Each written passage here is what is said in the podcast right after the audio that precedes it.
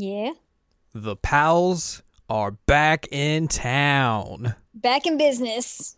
Two weeks away, but we're back. Yep. Back at it. Laptop Um, is alive again. Yeah, so obviously we took two weeks off, which was Yeah. not intended. Nope. Uh, my laptop's cooling fan was just like, hey, what if I just didn't work anymore? What if was I, like- just died? That's probably a bad thing to have happen. So had to go get that fixed, and it took way longer than anticipated. So we had to take we take we took a week off, obviously, because we kind of knew that was going to be the plan, and then it, that one week turned into two weeks, which was not the plan, and it became very stressful. Thanks, Postal and- Service. and Not your fault, Postal yes. Service. Not your fault, Postal Service. Bad you're doing timing your all around. you're doing your best. You are just being failed by people above you, Postal Service. That is that is very true. So apologies for missing two weeks. I, I definitely did not like doing that, but you know, kind of had kind of had to do it just to do it. Yeah, we had to do what we got to do. Yeah, but we're back. We're back at it again, Fan works. and uh, we're going to talk about something real dumb. what better way to welcome us back than by talking about something real dumb? Oh man. So, hello, welcome back to this week's episode of the Season Lamb Checkup OVA. It's a podcast where we have conversations about video games, anime, and manga. I am Jared, joined as always by Doc Al and Ladium. Hello. This is episode 192, Whoa. and uh, we're going to talk about a game that came out last year that was very controversial, very divisive. Mm-hmm. It is the latest game from Hideo Kojima. What? It's a game called Death Stranding. It is. I played through Death Stranding. You did. I did. Oh, boy. Uh, that's kind of like the definition of like falling on the sword for this podcast. Like between me playing Final Fantasy 15 and you playing Death Stranding and me potentially playing Final Fantasy 7 remake, like Mhm. s- s- eh, well, and the Colonel Sanders dating game. Like sometimes we really fall on the sword for this podcast, guys. Death Stranding is a complicated video game that has a lot of various things about it that makes makes you feel very complicated. Not just like because like the themes or anything are heavy. It's just like there are parts of this game that I actually enjoy, but it's also surrounded by parts of this game that I don't enjoy. so that makes for just a very weird and peculiar experience. Uh, Al, that's me. you have been in the zeitgeist of video games over the past f- four or five years since this game was officially announced. Tell me everything you know about Death Stranding. Uh, I know that it has um, Norman Reedus in it. Uh huh. I know that you're a delivery guy. That is also correct. There's something with a baby. Yes.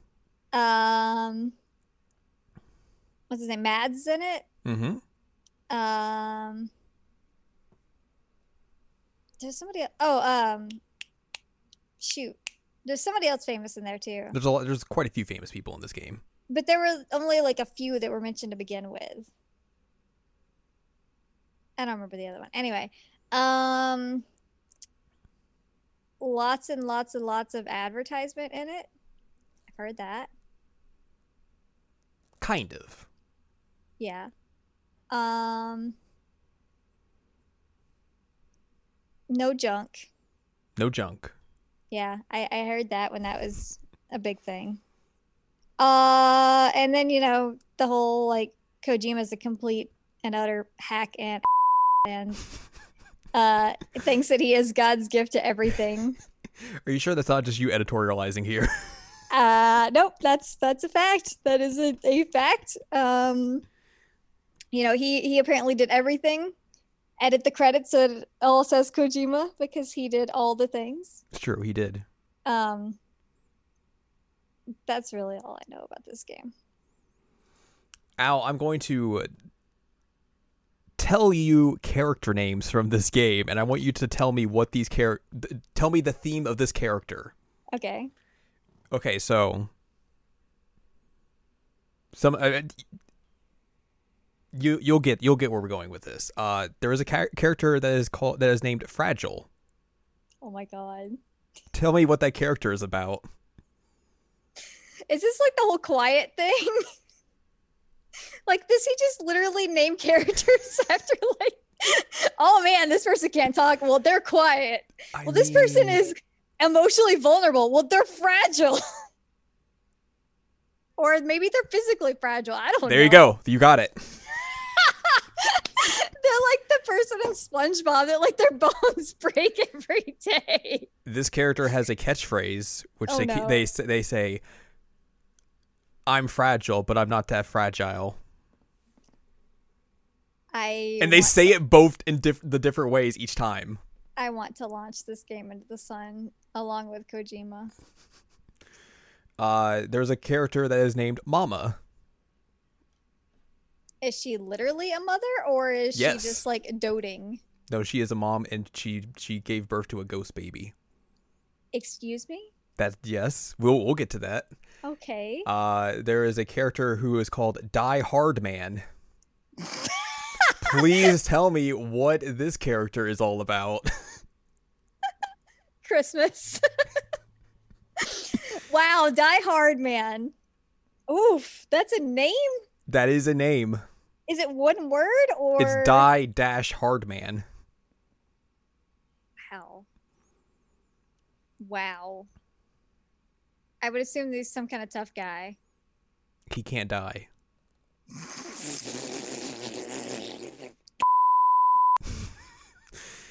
uh, please tell me about Dead Man. This is a different character. He's actually dead. Yeah, basically.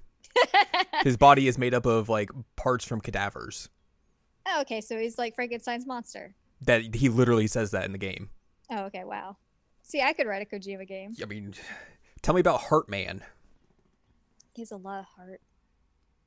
Lot of heart. No, no, actually what he is, what he is, you know, um in Captain Planet you get that one kid that's like not an element, he's the heart kid. It's that guy. No, Oh, tragic. you're thinking too outside the box here. Is he literally a heart?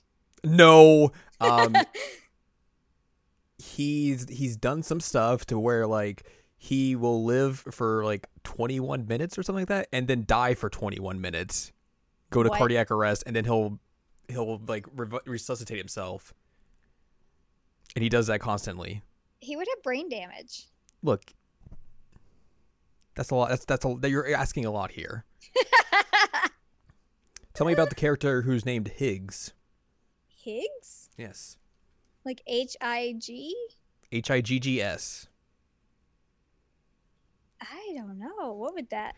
He thinks he's like the Higgs particle, Oh wow. so he thinks he's a god. Okay. Okay. Um, tell me about the character who's named Clifford. he's a big red dog. Shut up.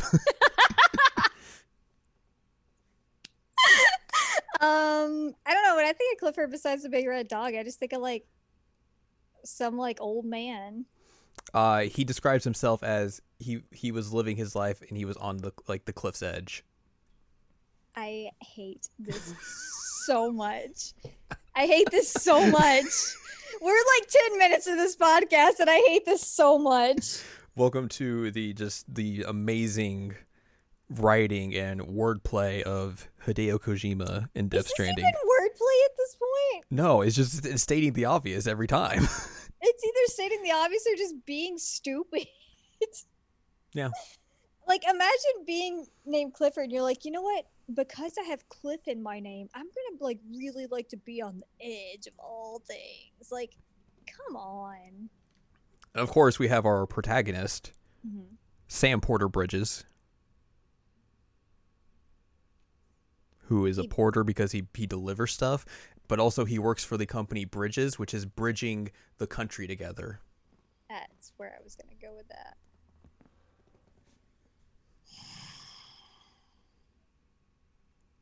Wordplay. And you can see his butt. You do see a lot of Norman Reedus' butt in this game. Uh, as like as we said, uh, there's a lot of famous people in this game. Norman Reedus, you play as him. He is the the player character.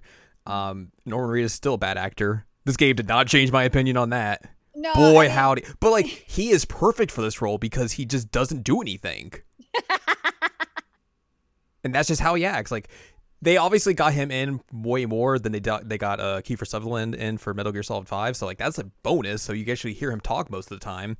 But even then, it's just him just being like, "I'm gonna talk in this monotone voice the whole time, even though I'm in this very emotional scene. I'm Norman Reedus. I mean, I love motorcycles." I that's what I was gonna sell uh, tell the people is like I texted you once because I was like anytime that there's a motorcycle he just gets the job and like easily his best role is as Judas in Lady Gaga's song. That's basically the amount of acting that he brings to this game. Yeah, like he he probably emotes more by pouring the beer on Gaga's butt than he does in this entire game. 90 percent chance of that. It's, he, I think he gives the same amount of just like acting prowess that he gives to when he drinks a can of Monster Energy in this game. Oof. Oof. Yeah, he's not a good actor. No, he definitely is not. But he's in this game. Mm-hmm. So, and like I said, like he just he has that that great acting experience to, to be a protagonist in a video game, which is not good.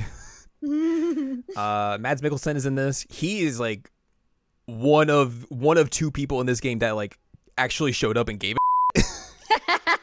like he is really good in this game. I mean, he's he's pretty good at like what he does though in general. Mm-hmm. So I'm not surprised that he like gave this his all, but they tried. like he he does a fantastic job throughout this game and like makes you care about his character in a way that you don't care about any of the other characters in this game. Which character is he? Uh we'll get to that. Okay. Um but yeah, like he he he tried. he gets an is, actual you tried sticker. Yeah, not, I think I think like, Kojima probably like gave him more like gave him more stuff to do because like he has such a man crush on him. Oh yeah, that's fair. Um, it also isn't Mads the dude who like was in a Rihanna video because his kids were like, "Hey, you should do this Rihanna video." He's like, "I don't know what, who that is." Was he? I think that's the case. I'm going to. And he did that to just to so his his kids would think he was cool. I'm gonna look this up. Uh.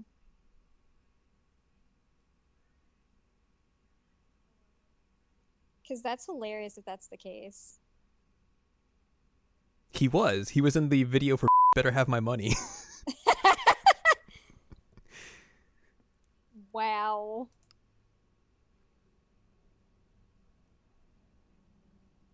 All right. Sure. I had to double check with my kids. They were screaming in my face. You moron, don't you know who she is? If you don't do this, I'll kill you.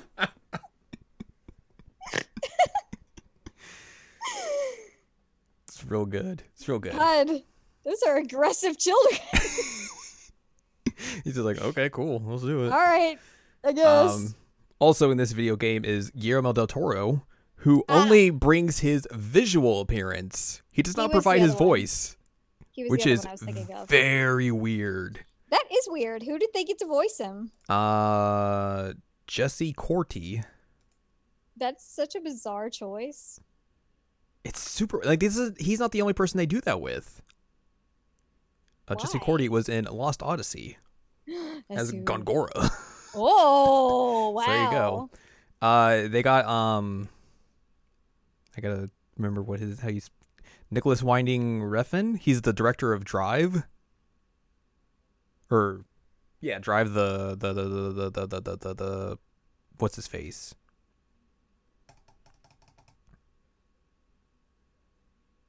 I forget the actor's name now. Regardless, um, he's the mostly famous for that. Drive? Yeah, the movie Drive. I don't watch movies, but I can look it up. Drive, 2011 film. Uh, it's the Ryan Gosling film. Ryan Gosling. He's yes, got that, that. cool sp- uh, scorpion jacket and all that sort of stuff. So he he directed that. He's in this. Does not provide his voice. Weird. Uh, and then they got Darren Jacobs to voice him, which I don't know what this, this dude's done. So there's that. Uh, elsewhere in this here video game, uh, Fragile is played by Léa Seydoux. She's a French actress. I don't know much of like what she's been in. Mm. But Kojima was like, I've probably seen a movie with her in it. I will get her to be in my film or my excuse me, my video game. Wink, wink. I mean, you basically just nailed how this entire thing went down. Yeah. Uh, Troy Baker's in this. But- Sorry. Uh, Lindsay Wagner's in this as the president of the United States.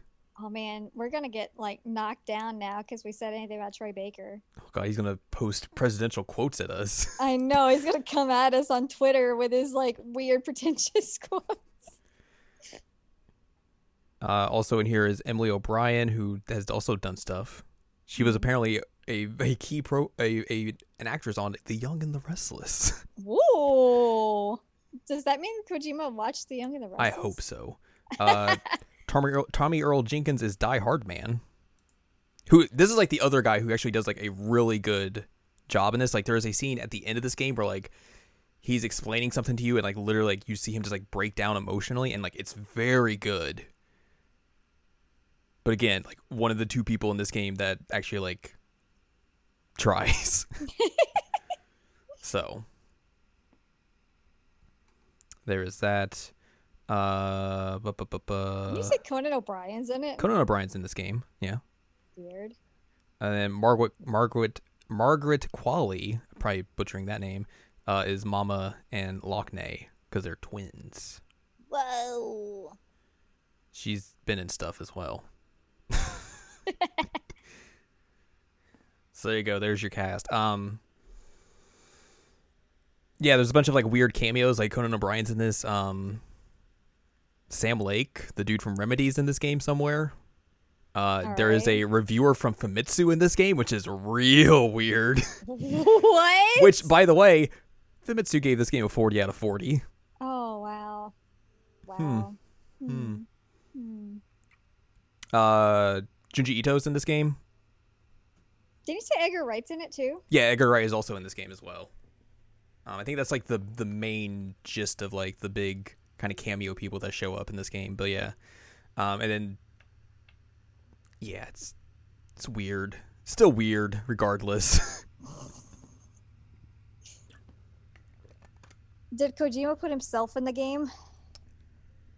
I don't know. I would have. I mean, it wouldn't surprise me if he did, hmm but I don't think I ever saw him when I was playing through. But I, I didn't like go and seek out like all the the people to to talk to and everything. So he might show up in this at some point, but I don't know for sure. Oh yeah, Geoff Keighley's in this game as well, and they, he is basically played out to be like the biggest dork in the world. Like it's embarrassing. Oh God. Like I, if I would have seen that, if I would have be Geoff Keighley and I saw that afterwards, I'd be like, dude, what the f-? Thought we were friends. Like it seems just, it just seems like he's just like the biggest mark in the world, and it's just like Kojima's like, yeah, I know, I know. Wow. That's kind of mean. It seems kind of mean, yeah. So Kojima's bully confirmed. Kojima's just gonna Kojima. Um, let's talk about this game without talking about the story quite yet, but Okay. about the gameplay of this video game. You walk. You do a lot of walking. Um, I wouldn't say this is like a walking simulator because like they also try and add in like shooting and stuff like that to this game, which is very bad. Yeah. Um, it like they try to make this more of an action game than it needs to be. Where like, oh, you can shoot people and shoot the the spooky ghost ink monsters and all this sort of stuff, and it's like it never feels good. It feels kind of bad, especially because like I just came off of playing a little bit of Metal Gear Solid Five, which is a fantastic playing game, and then coming to this and it's like, oh, this doesn't feel as good. Obviously, you know, it's a different engine and everything, all that sort of stuff. But like, yeah, it just felt very tacked on and unnecessary. Um, the gameplay loop of like just going around and delivering stuff and just kind of like walking around in this these environments is actually pretty good and just like kind of relaxing. Like if you took this game and made it just like hey it's a delivery game where you spend like 15ish hours going around delivering stuff and that was it like i think this game would be just so much better because like I, it does like i spent like 40 hours playing this game. It does kind of like wear out its welcome once you get past halfway because like they introduce like some various gameplay elements like going through the mountains and all that sort of stuff which just are very tedious and just not fun. Um, but also it gives me the sense of like people people are saying like this game felt like a AAA indie game essentially, like an indie game with a huge budget with the way Mhm. the gameplay was when it first came out. And like now I kind of understand like why people would say that just because of the the way the loop is and everything and just how like not super duper actiony it is. Like it's it's very weird, but like a lot of the gameplay can be quite enjoyable if you're just like, you know, just chilling and going around, delivering stuff to people, building like roads and all this sort of stuff and like the way they have the the online component to this game where like you'll see in the environments like stuff people have built throughout the world, uh, things they've dropped and everything you can go deliver for them and all this sort of stuff. Like that stuff is incredibly cool. So you'll you'll see out in like the environment like once you uh, put like an area on the network, you'll see like oh well, this person built this bridge right here or this person has a sign right here and it's like oh hey there's there's something over there or there's a ladder right there you can go use that I built and people have been using all that sort of stuff. Um, it's just really really cool the way that they are able to implement all that sort of stuff and just like seeing the the interesting ways people have kind of tried to traverse this environment and make it easier on not, not only themselves but like everyone else that's going to come around afterwards. Um which also like there's a like system in this game where you can like use something and you can like it afterwards and like you can upgrade how long you can sit there and mash the the touchpad to like something. It's just real weird but like i've i saw like i think a bridge in that game at one point that had like over a million likes Jeez. which I was like, oh boy, that's a lot of likes. but like, it's super cool. Like, it just pulls in like all this stuff immediately once you add something to the network, and like you see just like, you know, here's how people are getting around and everything. Here's what people are doing to like help everyone else out. Like, I, I heard some stories I think like around launch about people kind of grifting here and there. Of just like I'm gonna park a vehicle right in front of this terminal so you can't get it, you can't get around this or anything like that. But like six six like what I don't know 10 months after the fact like it seemed just very chill just like people being like here's there's vehicles all around that you can just pick up and go use. Here's some cool bridges here's some ladders here's some ropes to help you get a, get around everything. Um like that aspect of the game is just incredibly cool. Um graphically it looks amazing like it is fantastic looking um which I think helps because like there's not a whole lot of like different environments you have to go through. Like there's two maps in general. Um, characters look great. Um, those Monster Energy cans, very high res. Yep. those might be the best looking things in this video game. That's terrible. they look real good. No, I mean I've seen and I believe it, but like when that's the most detailed thing in your game, like oof, how much did they pay you, buddy? they paid the big bucks.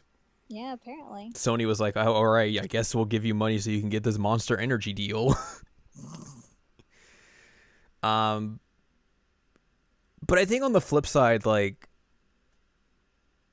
I mean, you saw this when this was first announced. Like, this obviously was the first game he put out after the breakup with Konami, and when he announced this game, people were like, "Oh man, I cannot wait for this. This is Kojima finally with the shackles ripped off. He's gonna be as crazy as he wants to be, and all this sort of stuff." And like, that's not really the case here.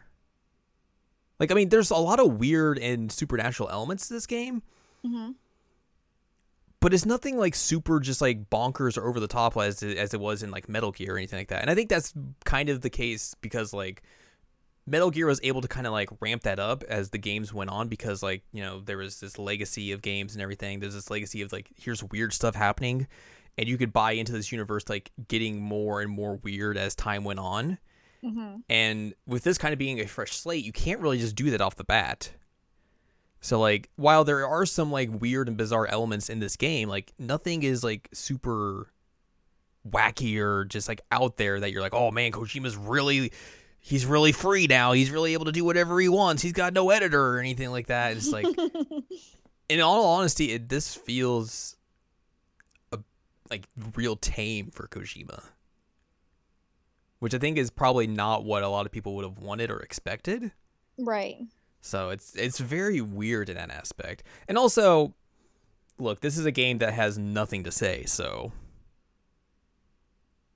I don't know how weird you can get when your your whole premise of your game is just like I'm not I'm just going to like say the most obvious things, hit you over the head with everything because you are too stupid to understand anything or pick up anything within any layers or anything like that. So we have to basically just bash your brain in until you get this. Ugh. And then by the end of it, just be like, yeah, we're not really going to say anything anything of important at all. By the end of this, That's really lame. yeah. I've, I have a real question for you though. Okay. Was there any point in this game that you were singing to yourself, "I'm gonna be"? I'm gonna be. Yeah. I would walk 500 miles. I Oh. walk 500 more. No, I don't think so. But this game does basically beat you over the head with licensed music at times. Oh. Um, there's like so like one of the things I think he he talked about was like, oh, you're gonna like go over this mountain and see like this new area for the first time. We're gonna have music play for you to like welcome you into this new area, Mhm. which is interesting the first time you get it at the very beginning of the game. Right. Then he does it like 25 more times. And you're just like, okay, dude, we get it. You really like this band that you're going to keep playing for us as we see these new areas. But like, yo, it was kind of cool the first couple of times. Once we get to the 20th time, it's a little old fashioned by this point. what band is it? I think it's a band called Low Roar. It's a very indie style band. Oh, okay. it's like Kojima got real into indie bands at some point. Um, and then there's like other licensed music on the soundtrack that you can play in the game. Like there's a song from CHVRCHES. There's a song from Bring Me the Horizon. Because sure, why not? Sure. Yeah. But like most of the game, the most of the songs you hear in the game that like the the the game plays for you specifically is like very just like soft indie rock type stuff, which is like yeah, it's fine, but like I don't need to hear it over and over and over. It's not the same song over and over. It's different songs, but just like I don't need to see that gimmick over and over and over again. Yeah, you're just you're playing it out at that point. would I shook it up a little bit. What's that? Putting "I'm gonna be" in there. That would Like be too funny. You come across a mountain. That would like, be too "And I humorous and clever. Hilarious. Exactly. That's why it wouldn't have worked because Kojima would not get that. Oh, true, true. God, that'd be so funny. All right. Do you want to hear the story, Yeah.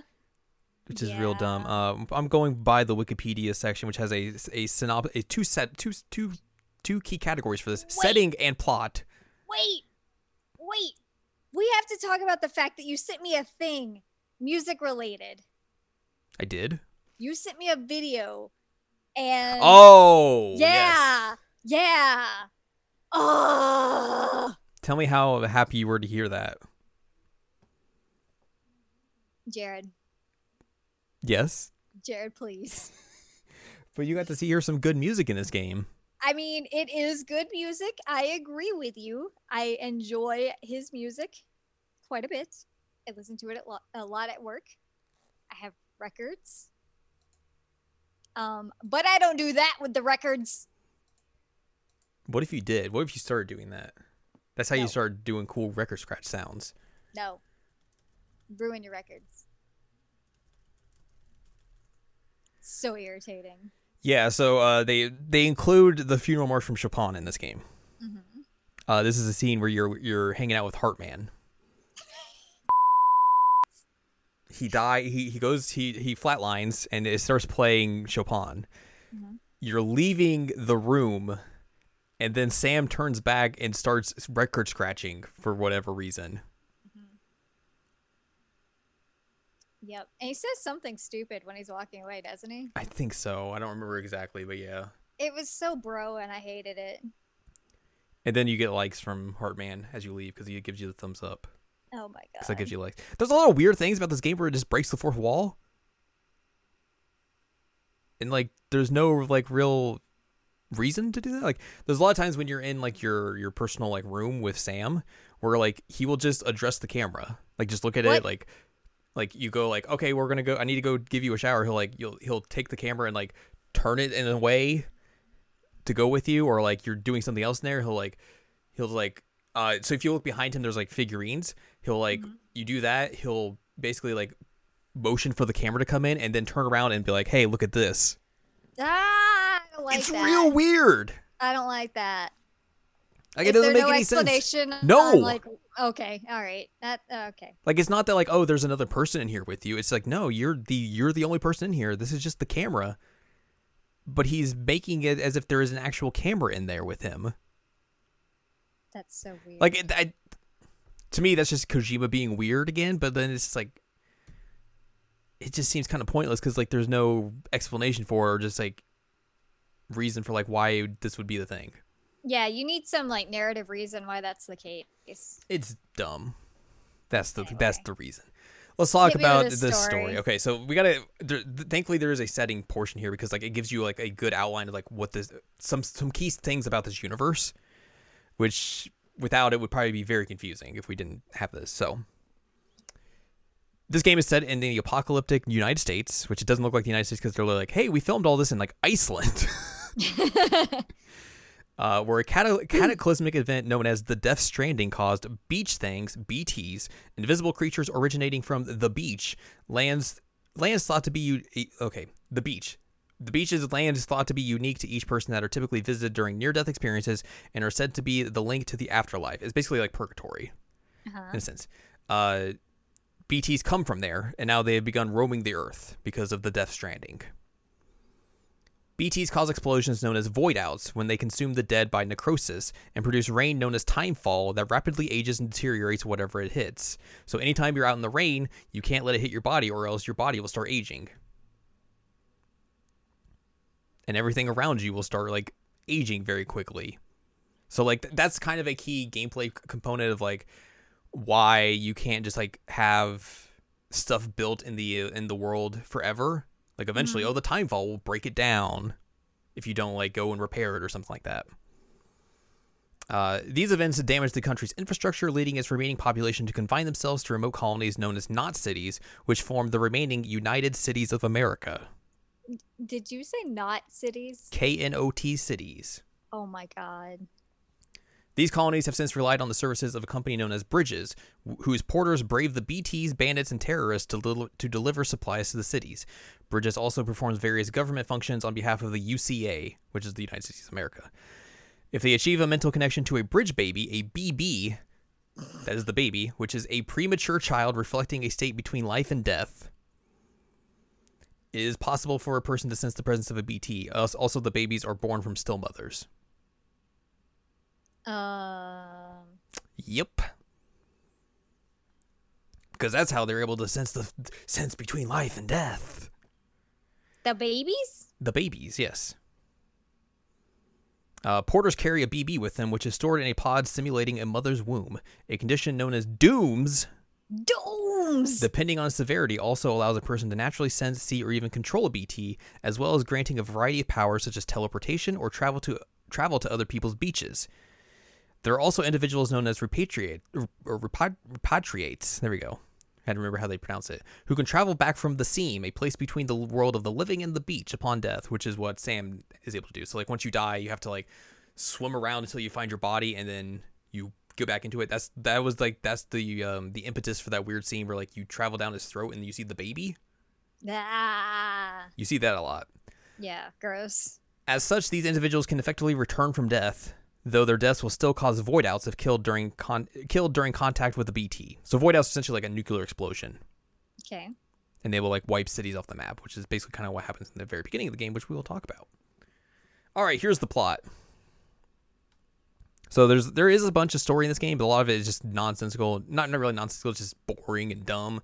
Um, yeah, that's your impetus of this game. So you start the game. You are freelance courier Sam Porter Bridges, aka Norman Reedus. Uh, you're transporting cargo, but you're interrupted by the time fall. You're like, oh man, and then you crash your bike at some point. So you have to go get your, your stuff, and then you hit, you get into a cave, uh, and that's where you, you meet up with Fragile. She is uh you're, you're both evading a BT. You get assistance from her, um, and then she she's like, hey, you want to come work for me? And he's like, no. And then you just go about your delivery. Uh, you arrive at your destination, which is Central Knot City, and then you're warned that hey, one of the citizens is here committed suicide. Their their corpse is on the verge of necrosis. We got to go get this out of here. And he's like, oh god, okay, I guess I'll go. I bet he talked just like that too. Yeah, basically. Due to being being both a repatriate and having dooms, Sam is assigned to transport the corpse into an incinerator to safely dispose of it. But an encounter with BTs hinders his progress, and the corpse causes a void out, destroying Central Knot City. what? Yeah. The whole city goes goes kaput. He survives though. He's the only one who survives. Um, and then the BB he has throughout the entire game is from that. He like he gets that from the explosion or that area because like he gets it from a dude who was with him. Mhm. And then okay. he awakens in Capital Sure. City and meets Dead Man, a doctor from Bridges. Sam is then tasked to deliver morphine for the dying president of the UCA, his adoptive mother, mother, mother, uh, Bridget Strand. Because remember, this is a Strand game. oh right, right. Let me let me read you from the back of the box what a Oh, Strand game is. Oh god. Uh, this is a social strand system, which is ushers in the new strand game genre. Strands. So yeah, you're delivering morphine to your dying mother, who's the president of the United Cities of America. Uh, there, he also meets up with Die Hard Man, the director of Bridges and Sam's former boss before he left the organization. Uh, Bridget pleads with Sam to rejoin Bridges and help rebuild America before succumbing to her illness. She dies. She succumbed to her illness. Uh, she had like cancer or something. That's why. Ah, okay. Sam transports his adoptive mother's body to the incinerator, uh, Mutta, but he he's also there to incinerate uh, BB-28, which is the the baby he got from the the void out place. He refuses to incinerate it because he's like, "Nah, this baby still this baby still works." This baby still works. Uh, with BB-28's assistance, Sam is able to evade a horde of BTs and return to Capital Knot City. Sam decides to take BB-28 as his own bridge baby, eventually nicknaming him Lou, which the game which he doesn't do until like two thirds of the way through the game, and you're like, "Who's Lou?" Oh my god. Because he just starts calling it Lou. Is there an explanation as to why he chooses Lou? Yes. Okay. Upon his return, Sam is reunited with his sister Amelie Strand, who is also known as uh, Samantha America Strand. She tells him that over the past three years, she has led an expedition across what is left of the continental United States, making contact with the remaining cities and survivor settlements and setting up terminals that would allow him to connect to the Chiral Network, a system that facilitates ins- instantaneous communication across vast distances. However, upon reaching the last city on the west coast, Edge Knot City, Amelie was captured and is being held hostage by an anti-UCA terrorist group called the Homo Homo Demens to guarantee Edge Knot City's independence. Even though she is a hostage, she is still allowed to freely communicate with Bridges via the network. She tells Sam that he must follow the path of her expedition and use a device called called a Q-pid to connect the terminals she left behind to the chiral network. Then he must rescue Amelie and bring her back so she can take Bridget's place as the president of the UCA. she reluctantly accepts Sam reluctantly accepts the mission since it is his only opportunity to find and rescue Amelie, which basically his whole time he's like, I don't want to do this. I don't want to do this. Stop to make me trying to do this. I don't want to do this. But guess what? He's going to do it anyways. Of course he is. Uh, of course, you know the succession of being a president is like, oh, the president died. Well, let's let's, let's get their their their son or daughter to be the president now. I guess I don't know. Because that's how that That's how that works. Yeah. Uh, Sam then embarks on his mission to connect all the remaining cities to the network. Along the way, he delivers valuable cargo, assists other Bridges staff like Mama, Heartman, and Mama's twin sister Lockne in, in researching the Death Stranding and thwarts plots by the Homo Demens and their leader Higgs Monaghan, which is Troy Baker. He also views Lou's memories, which show Lou's apparent father, Clifford Unger, which is Mads. Uh, Clifford himself, now a spectral entity, occasionally attacks Sam in an effort to recover Lou, transporting Sam to beaches that take the appearance of historical theaters of war. So, you will randomly go to various combat scenarios in this game. The first one you go to is set in World War One. Okay. The next one you go to is set in World War Two, Okay. and then the third one you go to is set during Vietnam. okay. Yep. Do, do we get like specific battles or No, like- it's just you fighting through places that look like they would have been in these various wars, and then you fight Cliff. did they do them like historically accurate at least in terms of like equipment or Yeah, kind of. Like he has like like ghost soldiers, like skeleton soldiers with him. Like at first they have just like very like generic rifles, like M1 Garands essentially, and then I think they kind of they they eventually upgrade. Like once you get to Vietnam, they're more like uh machine guns and stuff like that. and like outfits and everything, or are they just skellies? Uh, they have like they have outfits, but they like you clearly see that they're skeletons because like they have no they just have a skull face. Um. And you end each one by fighting Cliff. Yes, because he wants the BB back. He he he wants Lou back. He wants Lou back, and Sam's just like, "Uh, what are you doing? Get away from me, dude! You weirdo." um, My baby. my baby. Uh, so there's a bunch of weird stuff that happens along the way that I don't think You going don't to, say. going to get over. Um, at one point, uh, Dead Man's just like, "Hey, we can't trust Die Hard Man anymore. he seems real shady. Something something weird's going on with him. So we gotta we gotta not talk about stuff with him. So that's that's where you get the scene where Dead Man Kabedon Sam in the in the shower Oh right, you told me about that. because he's like, they won't listen to us in the shower. This is the only place that you're not monitored. So let's talk about this stuff. Uh, eventually you meet Mama, and that's where you learn that like, oh, she was about to give birth, and then the Death Stranding happened. She got the hospital she was in collapsed, and then she gave birth to a ghost baby, who's technically a. BT. So it's like connected to her via long umbilical cord. So like it's like she basically just works in this like like little um facility but she can't leave it because she has to stay with the baby and then eventually you have to cut the baby's umbilical cord and free her Ah.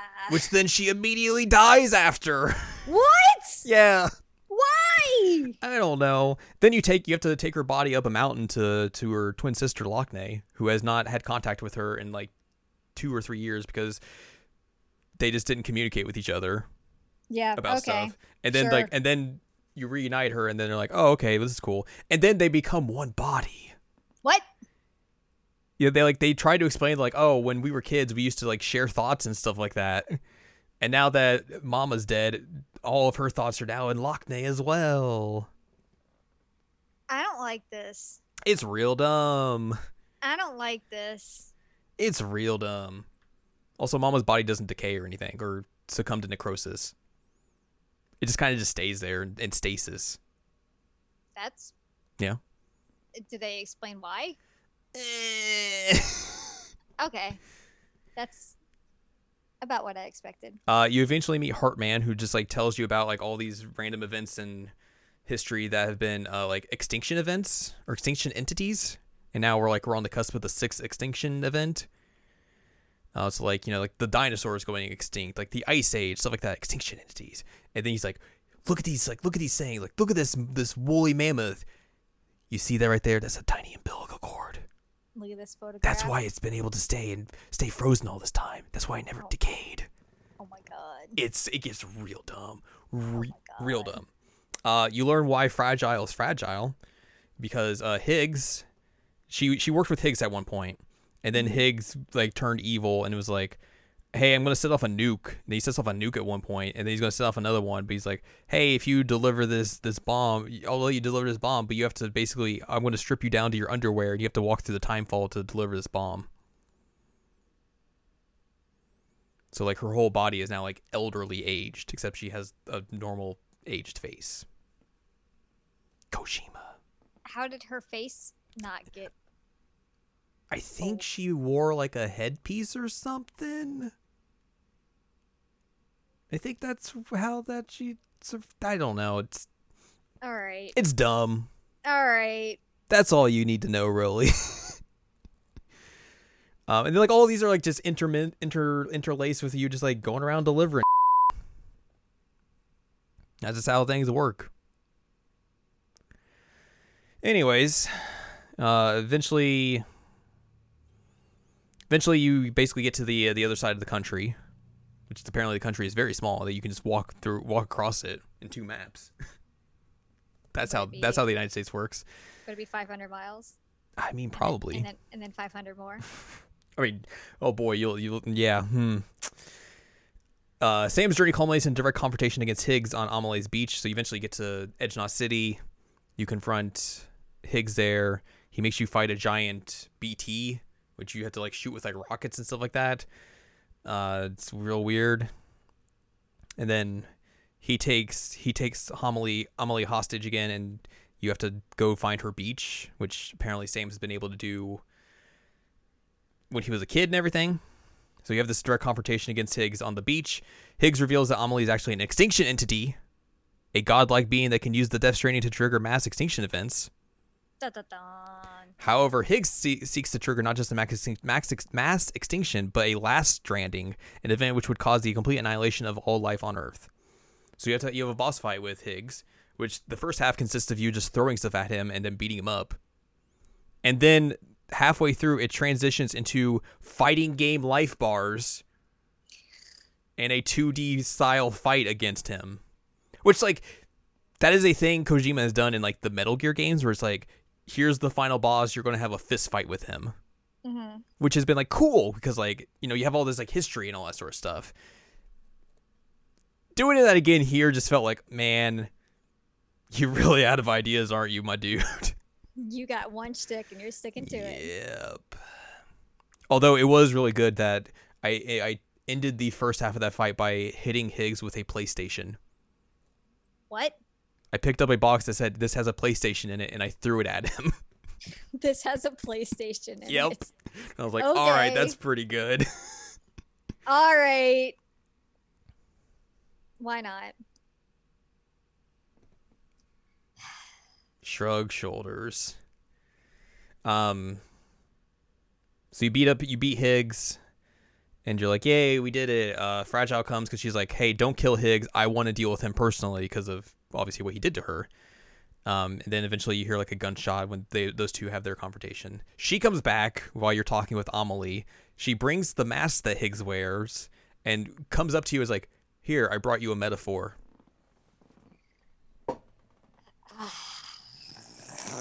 Which apparently in Japanese, apparently the, the fragile just says, "Here, I brought a mask for you," which makes a little bit a little bit better. Um, and then you have a the conversation with Amelie, where you're like, "Hey, I found you. Let's go back down." She's like, "I don't know about that." And then he's just like, and this is where we get the famous line of Sam going, "What? So I'm Mario and you're Princess Peach?" And then she replies back, Maybe this is Mario and Princess Beach. Oh my god, I want to break something. Preferably Kojima's face. I will preface that, like, if you look up that scene on YouTube, it's I think the video is like the dumbest scene in Death Stranding. Cause man, That is awful. what a stupid line. Okay, so after that, uh, you're walking the beach with her. You there's a running montage where you're just like joyfully running along the beach together. And then she's like, "Hey, wait here. I gotta go up this mountain and go see some stuff." And she's like, "Hey, just don't don't don't look or anything." And then eventually you're like, "Okay, I gotta see what's going on." You see the dead president Bridget Strand on the beach, which is weird because why would she be there? And Mhm. then Die Hardman shows up, Okay. pulls a gun on her, Okay. and is like, "I'm going to basically finish what I should have done ages ago." And then Cliff shows up and gets into a conversation with Die Hardman. Die Hardman's like, "Oh crap, I know who you are." And Cliff's like, "Oh, I know who you are." Essentially, and then they're like, "Hey, you should look at Sam over there." And they're like, and Sam, and they look at Sam, and Sam's like, "Oh crap, I gotta go." Uh, Amelie basically like throws you down a cliff and ejects you from the beach, essentially. And you're like, "Oh crap, this is bad." Um, you basically reveal to your crew of like, "Hey, this is what's happening. We got to get back to that beach somehow." So, in order to do that, you have to meet up with everyone again, which of course means the game's like, "Hey, so you now you're at Edge Knot City. What if you went back to the very very first place you were at the beginning of the game and walked all the way there Hmm.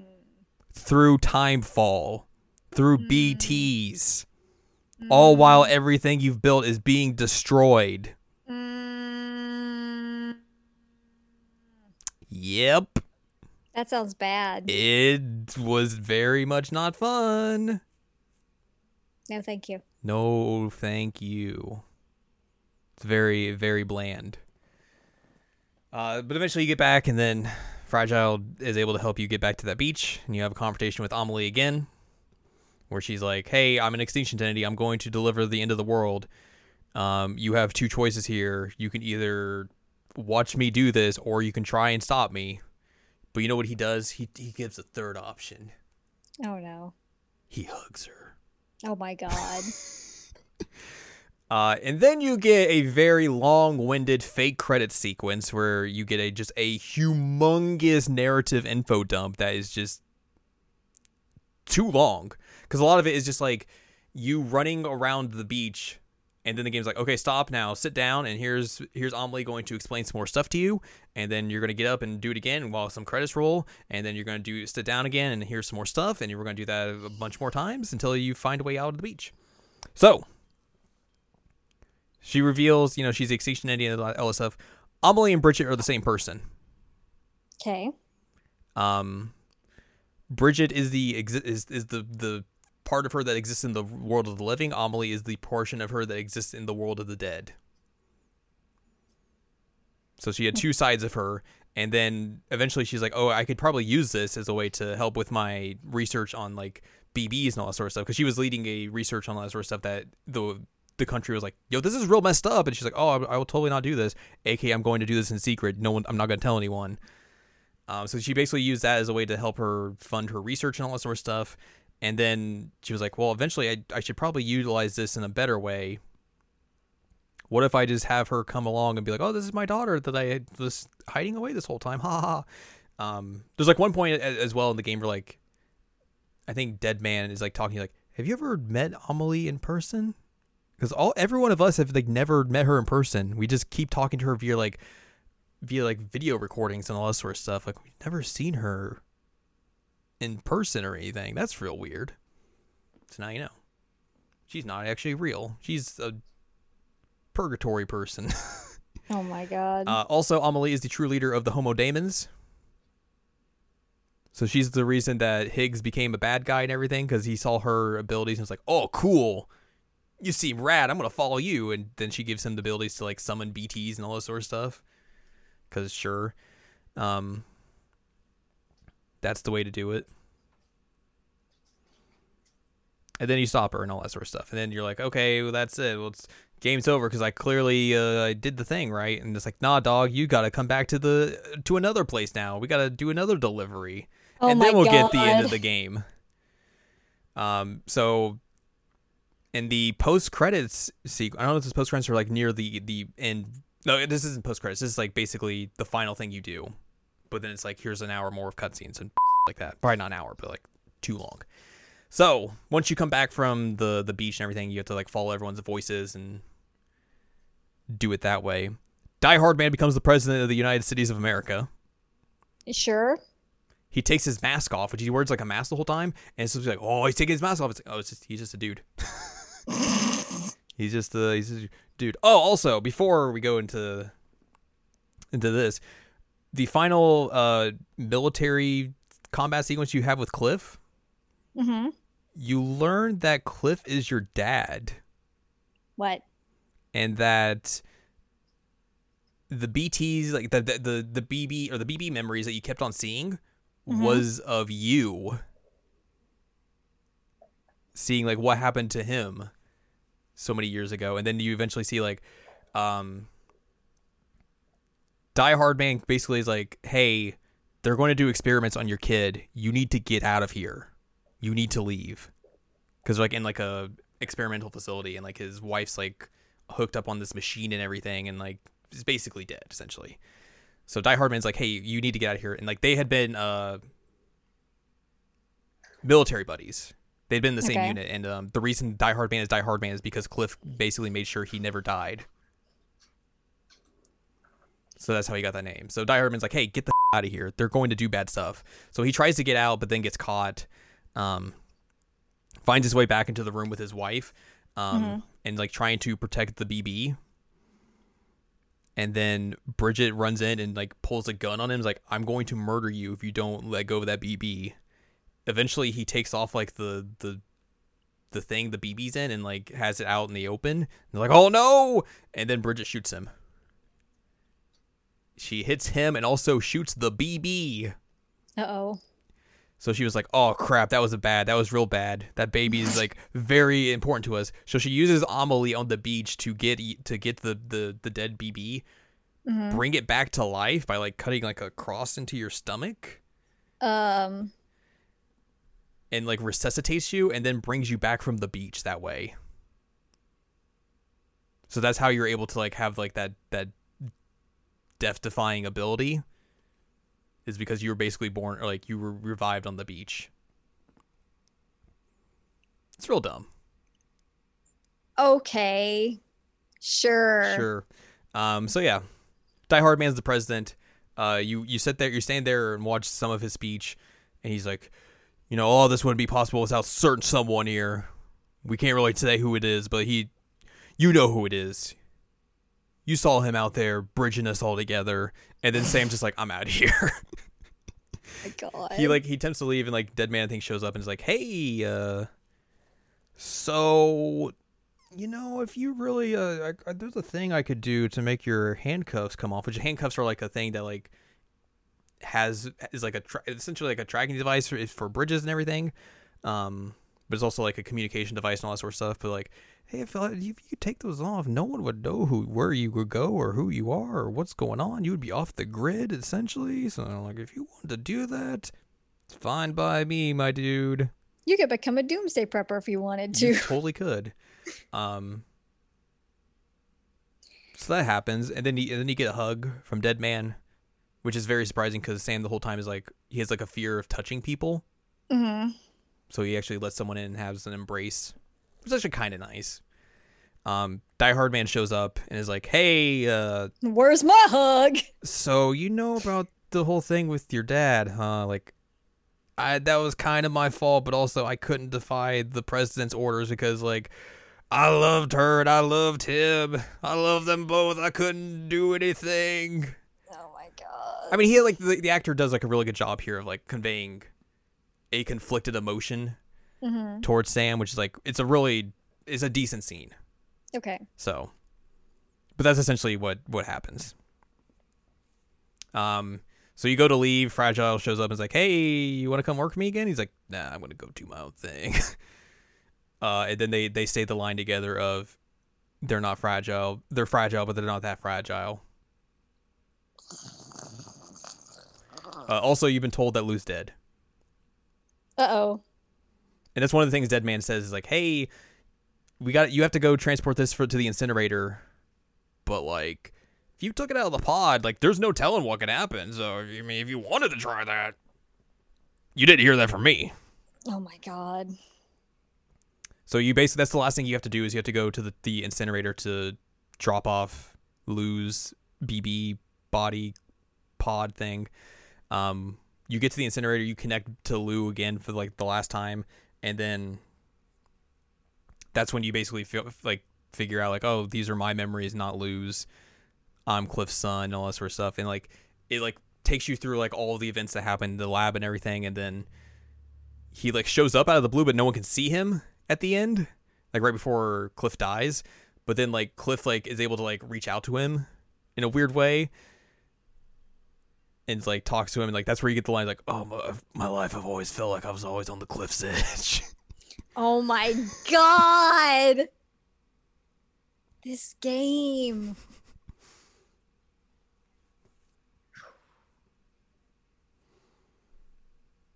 I, I can't I can't can't I can't But then that's also where you see like the whole how Sam technically dies and is brought back. And then that's why Bridget adopts him to raise him as as her son.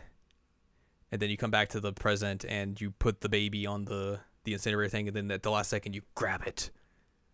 Also, you put your handcuffs on there, and those are gone, so you're you're off the grid for good. You pop the baby out, and the baby doesn't do anything for a while.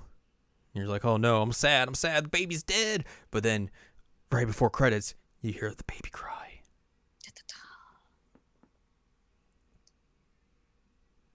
This feels like an edgelord middle schooler wrote it. Would you like to hear the post credit stinger? Oh God, hit me. So it's just uh, you, you see like a hand, like Sam's hand, and then the baby's hand. grab at each other. And then he's like, Lou? Louise. my god, the baby's a girl!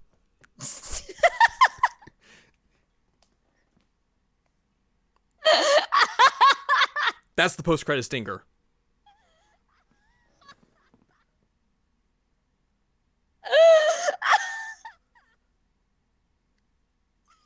can't with this game.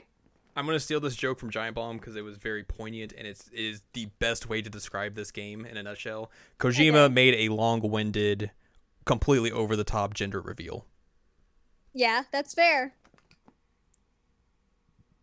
It's like those crappy cakes, but like with a really terrible. what if you had to wait 40 hours for it?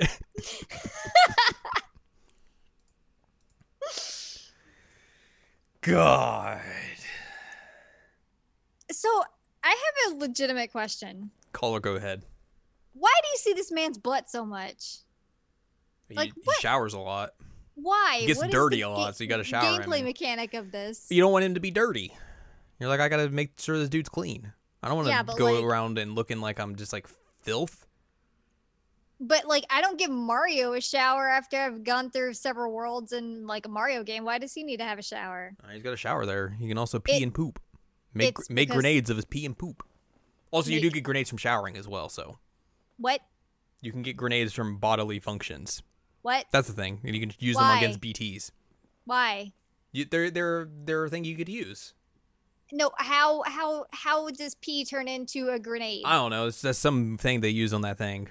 It's like his blood has like this special ability to fight against BTs, so that's why they use like his fluids and stuff to make weapons out of it. Okay. Well, I was about to say something, but I'm not gonna say. Doesn't go that far. okay. Does not go that far. Thankfully. I mean, it honestly feels like an excuse just for Kojima to like have his butt in this game. I mean, you do see his butt a lot.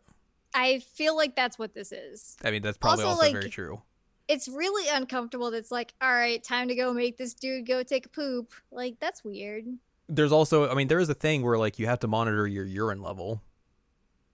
It's because you drink so much freaking monster it is, and then you have, if you have too much, you just have to go pee in the wilderness, make a mushroom grow. what? That's that is a thing in this game. You can go, you can hover around a mushroom that other players have peed at, and contribute to the mushroom growing. I hate this. I hate this so much. That's a thing in this game. I mean, do you have to in public? No, you only pee. And if you try to turn the camera around, he'll shift. He'll shift away, so you can't see anything. No, Norman Reedus Weenus. No, Norman Weenus. So yeah, this is a this is a game. This is a video game about bringing people together. is it? Is it about bringing Kind people of. together? I mean, parts of it like when you're just going around building the network and like you when you are doing things that the, you don't have to deal with the story. Yeah. Yeah, that part of the game's fine, and it does feel like a game where you're connecting with people. But then like the, the it inserts the story and you're just like, "Oh, come on, get this out of here." get out of here. Like like I said, it just doesn't feel like it tells it says anything important. It's just like everything is so over the top and just blunt and I brought you a straightforward. I brought you a metaphor, yeah. Like the only thing you could really I think kind of say about this is just like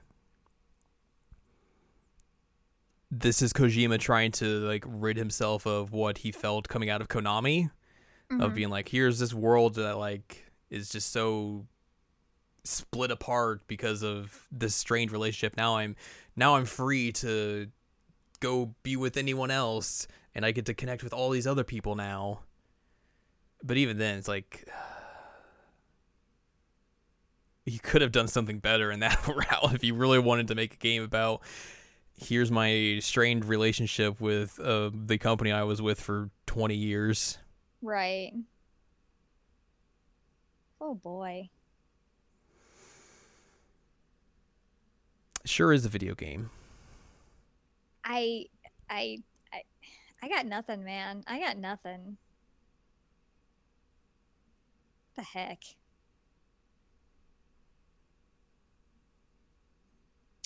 It it just feels like a giant like Wank off party. And the the thing is, like, you know, we watched like the Game Awards where like Norman Reedus came out and was like, "Ladies and gentlemen, this visionary genius Hideo Kojima is like, how do you come up with that coming off of this game? Right. Like you were in it, dude. Oh boy. what does Kojima have on these people to have him like to have them just be like, oh my god, look at this visionary uh, auteur? He's like, nah, dog, you're just. I mean, you've made some good games in the past, but like this isn't this isn't even close to this. This ain't it. This ain't it. This is this is the worst Hideo Kojima game I've played. By far. Wow. Like it's pretty easy to say that. Yeah, I mean, knowing what I know of you, that makes sense. But also, it just seems like weak in all aspects compared to the other stuff that I know you like. Yeah, I think that's totally fair. Um, What does he have on them? I don't He's- know. Do you think he's blackmailing them? I don't know. does he like have have good drugs? Does he have their nudes? Like what what does he have? it's a great question. It's so bizarre. Fake smoking on the sidewalk with them. That is the thing. Yep. Uh, yeah, like I. This game's so weird. Like the fact that people were like up in arms that this game was controversial when like reviews hit about it, being like, "Oh, this this game's going to be great." What do you mean? And then everyone shut up about it once they played the game and Ah, all that. Um, it's a weird game. Like like I said, there are parts of this game I think are actually enjoyable if it was like cut down very far and just like Mhm. rip rip the story out of it.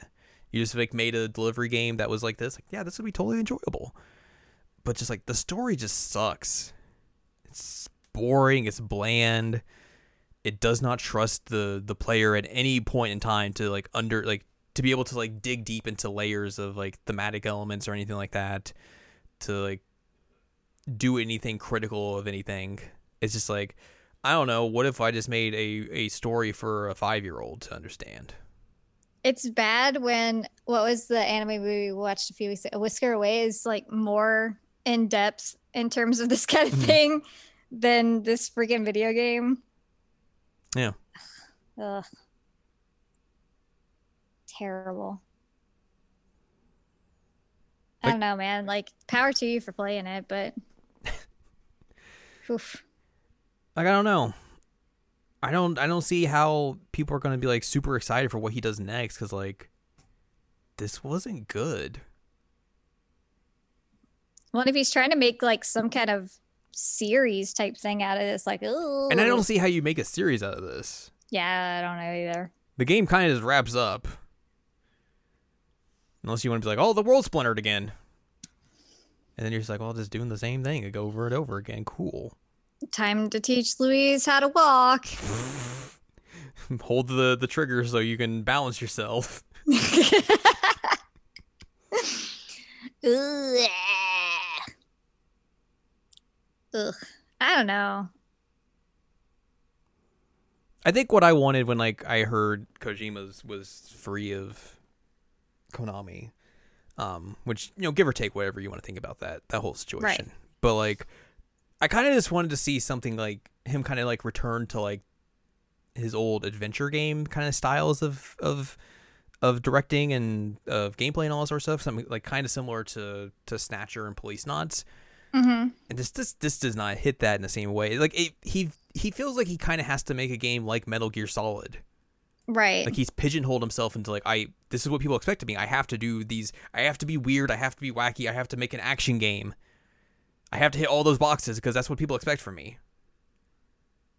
And like that's kind of like what it feels like he thought he had to do with this game, and just everything is very is like inferior to every to to those previous games in a way, and just like that's just not a healthy way to create a game. Like I get like you're coming off of like a really weird, strained relationship, but even then, Mhm. just like man, you could have made whatever you wanted, and this is what you. This is what you making. did. Whew. All right. So here's the million dollar question. Okay. Would you play another Kojima game after this? I mean, probably. Because like the the reason I played this game is because like I was curious about it. Like I Mhm. I knew eventually I would play this game because I've played literally like m- most of his his entire back catalog. right. So like I had to know. I had to know personally like what the whole thing was. Like what what was the deal with this game. And I think I came away liking it a little bit more than I actually thought I would. With just regards to like gameplay and stuff like that. hmm But then like, man, that story just that story's not good. And then coming off of the heels of so I I mentioned this to I think Trey, friend of the pod, hmm and it really feels like Kojima heard a lot of the criticism about Metal Gear Solid 5, which was like, hey, the gameplay's good. But God, the story is terrible because like there's barely any of it there. And like he he heard those criticisms, took them in, and was just like, What if I just make the same game again?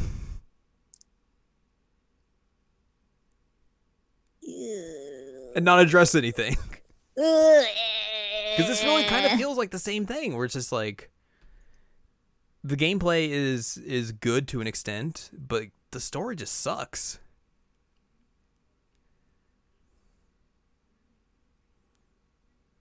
So I don't know. Yeah, that stinks. I feel like I would have to see something real interesting to be like Hype truly intrigued by whatever he does next. Because if it's if it's just another third person action game with weird story elements, like I'll buy that game when it's twenty dollars, like I bought this game when it's twenty dollars, hmm and then I'll be like, meh. Whatever. Like I, feel, I think it doesn't help that like there are other companies out there that are doing like the weird zany style hmm in ways that are just like more fun and enjoyable. Like I think if you look at like some like the Yakuza series, which is like a very grounded story, but it has all these weird wacky elements with it. Right. Like those games are just so much more fun and enjoyable compared to this, compared to Metal Gear Solid Five. I mean, there's a way to have like a very serious story with comedic elements. Like mm-hmm. I just got off of replaying Shadow Hearts and Shadow Hearts Covenant for the millionth time. And like those are very dark and serious stories, period. But then like they have really funny and ridiculous moments in it too. Like it's it's something you can do even when it's bonkers, but like I don't know, not everybody can do it. mm-hmm.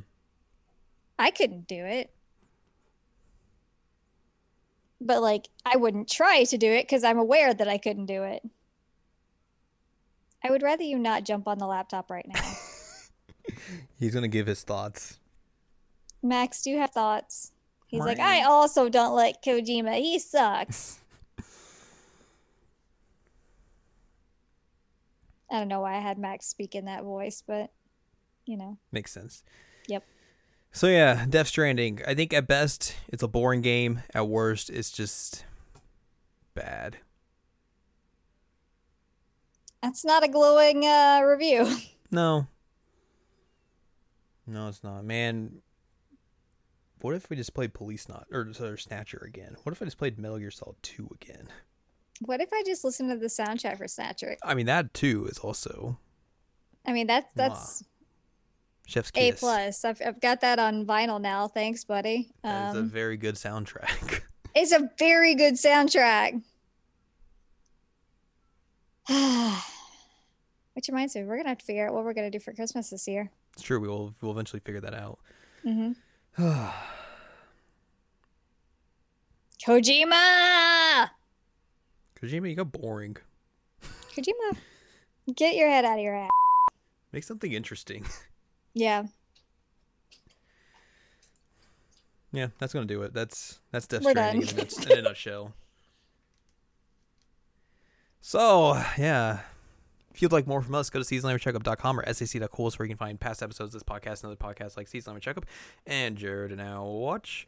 You'll also find columns and reviews on the site as well. If you'd like more from Anladium, go to anladium.com. She's got columns and reviews. Follow us on Twitter, twitter.com slash anime checkup. And you can support us on Patreon, patreon.com slash S-A-C-O-V-A. Buy us a slice of pizza, get access to unedited versions of the podcast and other stuff as well. Yay. Next week, we'll talk about more stuff. Uh huh. Maybe next week I will talk about Mass Effect and you can talk about Eurotome. Yeah, I'm gonna try and get through it. Because the Lord knows we need more games that are about the apocalypse.